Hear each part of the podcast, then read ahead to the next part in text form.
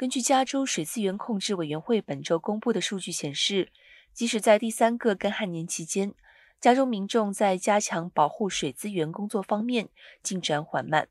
加州州长纽森呼吁加州人自愿减少百分之十五的用水量。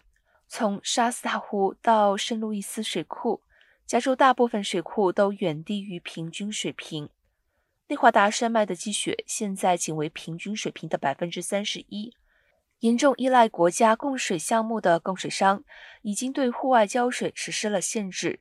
加州水资源管理人员已将通过周水项目的交付量削减至全部分配的百分之五，同时也呼吁民众继续节约用水。